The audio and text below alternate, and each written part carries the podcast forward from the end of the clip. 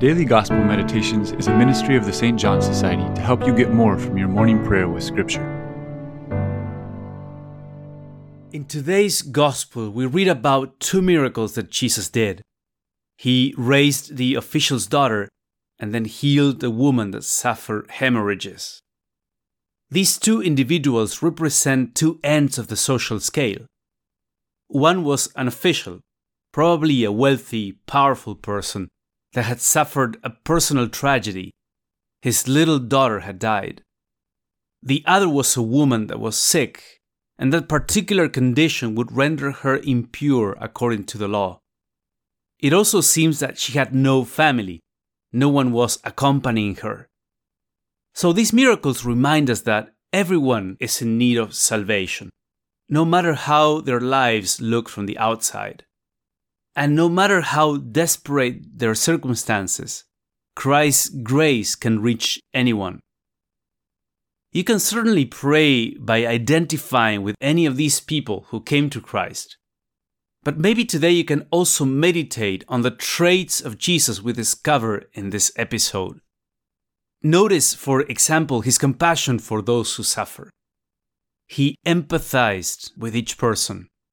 And it wasn't just a vague feeling of benevolence. He was willing to walk the extra mile consistently, not just for one or two, but for hundreds of people that came to him. That kind of availability can be very draining. But the Lord has such a love for each one of us that his energy is limitless. When there's profound love, you don't get so tired. Yes, your body needs rest, but spiritually, emotionally, that profound love keeps you going. The second trait of Christ that we see here is how he managed a situation that would normally cause a lot of anxiety. People were coming to him from all corners with these heavy situations and urgent requests. Their lives depended on his response. And yet, Jesus was able to dedicate to each one the time and attention they needed. He was neither slow nor hasty, and he wouldn't become anxious. A final trait to point out when he got to the house, the mourners were there, and they made fun of him. But he ignored that and raised the little girl. Jesus was not discouraged or conditioned by the way people thought of him.